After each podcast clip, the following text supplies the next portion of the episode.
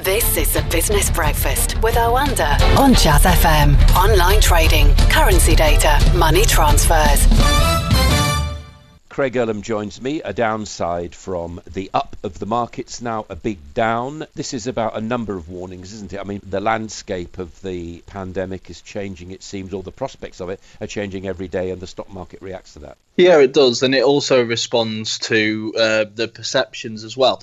And when you have the president of the United States coming out and completely changing his tone, we've got to remember this is a president that a week or two ago was saying he thinks the US will be up and running again by Easter. He's previously said that they were going to have the numbers down to zero in no time and he's now coming out warning that this is going to get really, really bad, and it's going to be a really, really bad two weeks. Uh, that's a massive shift in tone and a ra- massive acknowledgement uh, that, that the situation is far worse than he, he expected. So even with all of this stimulus in the market, as we've said before, all this stimulus is all well and good, and it may help sustain uh, certain companies for a certain amount of time. But the reality of the situation is, until we know what the full impact of the pandemic is going to be in terms of its toll on people's livelihoods, in terms of how long people have to stay indoors, it's extremely hard to be bullish even in this market. And I think what we saw yesterday was an acknowledgement of the fact that there's still a huge amount of uncertainty hanging over this. Now we need to tie in also the prospect of uh, mass um, unemployment. There are more job losses now. The rate is higher than it was during the financial crisis of 2008. The total is also higher already than it was during the financial crisis. And there's a difference, isn't there, between layoffs in Europe and furloughs in the United States?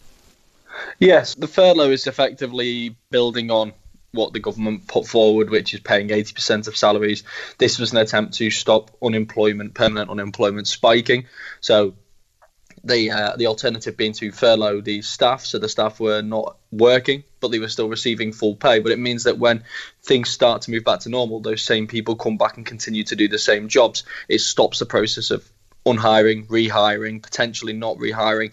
Uh, so it's it, it's it's a very different thing. Uh, but what it does do is it does hugely um, inflate various uh, jobless figures that we're going to see now. Last week, the US jobless claims, we saw a tenfold increase in the number of jobless claims, more than a tenfold increase from the week before.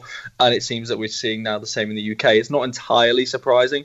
But we have to again, we have to take it somewhat with a pinch of salt. It's a warning of what could come, but it is also uh, extremely inflated uh, by the, the all of these things which are going to be impacting the near term jobless figures. In, indeed, I mean what we need to do is drill down into these figures when they're actually out and talk about whether these are actually temporary layoffs or permanent ones, don't we? And in Europe, they tend to be temporary ones with the promise of employment as soon as things improve that's exactly what we need to do. Uh, it's going to be difficult to do that right now because I imagine there's going to be a number of. I mean, are you're still hearing reports of people being laid off even with uh, this new government scheme. So the the the, the overall unemployment, the structural unemployment figure is still going to rise, and then there obviously is going to be those who have been furloughed now. But if this lasts three months, six months, when does that become permanent unemployment? Uh, and how many of these companies or how many of these staff are currently furloughed by a company that is struggling to get access to this government support yeah. and uh, is one of these companies that we're, we're being warned has two to four weeks to survive, whose staff will then become permanently unemployed. So there's a number of factors which are going to weigh into this, but this is just a warning of how bad it could get and also it'll strain the state back uh, state backed excuse me wage compensation scheme won't it because clearly with the I mean one of the organisations is saying that half UK companies will lay off staff and some of those companies will lay off all of their staff. So there are all sorts of wrinkles in all this. It will be, it has been, as we've seen in every kind of figure related to this, almost impossible to predict the reality of what actually happens.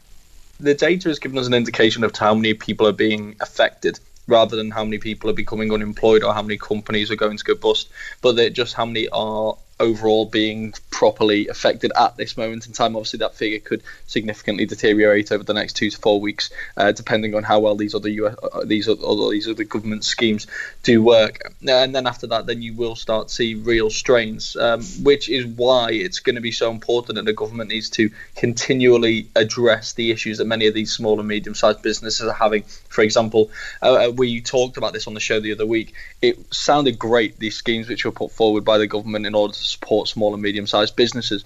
The real test of it, though, is going to be its accessibility, uh, the ease with which businesses will be able to uh, actually utilize these loans, and how long they will have these loans for, what kind of interest rates they will have on them, and how sustainable these businesses will actually be uh, as a result. Well, the early signs aren't actually that promising. It seems that businesses are finding it extremely difficult, even now, uh, to uh, to have access to these loans. So this is something that the government's going to have to continually monitor, continually pressure these banks to make sure that these schemes are being used in the way that they're intended. A, a monumental move yesterday, really, about the banks cancelling dividends. That's quite a big thing, isn't it? Because dividends help um, equities uh, perform better than most things if you are just allowing them to run for you over the years. Who's next? I think this is hopefully, ideally, going to be a largely symbolic move what the Bank of England uh, and the ECB and now the Reserve Bank of New Zealand overnight as well is saying is we think it's wrong that billions and billions, uh, to use a Trump, uh, Trump phrase, of pounds uh, are being handed out uh, at a time when we are cutting capital buffers, uh, when we are cutting interest rates, when we are offering banks uh, incentivized rates to lend to uh, the to small and medium sized businesses, and at a time when the economy needs them. Uh, uh, the ECB stressed this quite well. They said they said in the last financial crisis the banks were to blame. Well, this time we want them to be part of the solution. And if banks are handing out seven, eight billion pounds uh, in dividends and another seven or eight billion pounds in uh, in in um, bonuses uh, to uh, high level executives, then it really does send the wrong message. And should the worst case scenario arrive, uh, and all of a sudden these same banks are coming back to the government's cap in hand, then politically it, it's, it's it's devastating. So I think it's the right decision, and they're not saying that these things are suspended indefinitely. They're saying by the end of the year, things could be a lot better. We don't think you're going to need access to these funds, and then they can be handed out at a different time. But right now, it's inappropriate to be throwing billions of pounds uh, off your uh, out of your uh, available funds um, to investors or workers or, or, alike. It's no no question is it that the the banking sector is under pressure to rehabilitate itself after the financial crisis in 2008. Absolutely, and this is it, has been given a massive opportunity from a PR perspective to remind people what function they serve in society. That, to remind people that this is not just this high flying city banker uh, profile that we that we um, we learned we saw in 2008 and that we've seen in various films, for example, since that they actually serve a function in society and that they can help um, help prevent devastation uh, in an economy uh, due to this this unprecedented one-off event, uh, and that they can actually be part, as the ECB said, I think their wording was very good, part of the solution rather than part of the problem.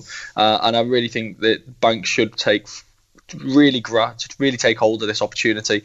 And I think a number of them will. But again, as I've alluded to earlier in the show, there is already stories um, which highlight how difficult it is getting access to this government funding. Mm-hmm. Uh, I believe one of the difficulties is that they the, the companies have to apply for a loan first, and sometimes these loans are being offered with very high interest rates this is not going to help the PR uh, of, of many of these banks. Yeah. Uh, so a lot of this needs to be fine tuned. But I think banks have a real opportunity here, and I think this was an important first step. And I think central banks leaning on governments in this way uh, was also, um, uh, but also giving them the opportunity to do this voluntarily uh, is also uh, is also an interesting and good first step as well. Lord King, uh, erstwhile Mervyn King, governor of the bank, former governor rather of the Bank of England, asked a very important question yesterday. It's something that you and I have touched on, but it's it's now in in in the full um, light of of uh, everybody's cognizance, and that's the exit strategy from all this. Now, I don't expect you to provide an answer to that, but these are very important things to discover, aren't they? Because he says that if there's going to be months of lockdown, then there'll be a rebellion about it, and you can you can sort of sense that, can't you? People will say, you know what, you know, who are we actually taking this advice from? There'll be all sorts of questions about that. I know we're in the middle of a, a testing crisis now, but news editors are hungry people. They always, you know, tell me something I don't know, and all the rest of it. And I suspect that exit strategy issue will become an issue. Um, it's a very difficult one. It applies to every kind of decision, that big decision like this that's made, doesn't it? Commercially uh, and also governmentally. Well, I think I think as far as governments are concerned, an exit strategy would be a nice thing uh, to be dealing with right now. Uh, and they, with this being uh, an unexpected, unprecedented event, um, we are still in the midst of the prevention uh, or the uh, uh, dealing with the the, the issue. Uh, the exit strategy, I, I, imagine, is something that they are working on, but because of the unpredictability of how everything is evolving on a day by day basis, um, uh, you know, th- th- there's probably an enormous, enormously wide range of potential exit strategies depending on how the next two to four weeks does ultimately materialize. So it'll be a good problem to have when the uh, when the time comes that they are dealing with it. Ultimately, uh, as as Mervyn King's alluded to, and as you've just alluded to now, I don't think the government will know what its exit strategy truly is. I think it's fully focused right now on on on trying to mitigate the downside effects uh, of this coronavirus that's going to be far more permanent um, we're talking about we're here we're seeing numbers like 20% of small and medium-sized businesses could go bust uh, in the next four weeks. These are frightening, frightening statistics, uh, and I think that's very much going to be the uh, the entirety of the government's focus. These types of problems, um, and hoping that the exit strategy will effectively be made easier by their efforts now to deal with the situation at hand. Craig Erlam, thank you very much indeed. The Business Breakfast on Jazz FM with Oanda. Online trading, currency data, money transfers.